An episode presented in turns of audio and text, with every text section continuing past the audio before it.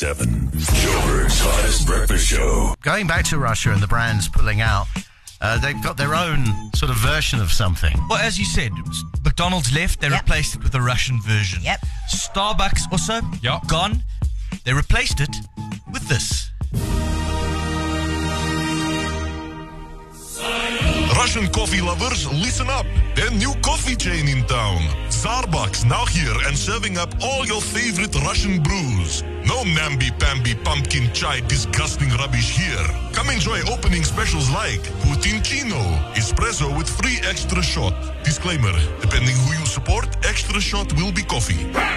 Rashicano, just like Americano, but much bigger and more glorious and poured over vodka. And Cafe Too Little Latte, a drink that will go right through you before you know it. Very similar to what we are doing across the border. Our coffee available in three strengths. Single bullet, double bomb, and triple threat nuclear. There's something for everyone, so come to Starbucks. And if you are anti-Putin pig scum, we also have lovely tea for you to drink at no charge. Starbucks, mocha, that will get you marching.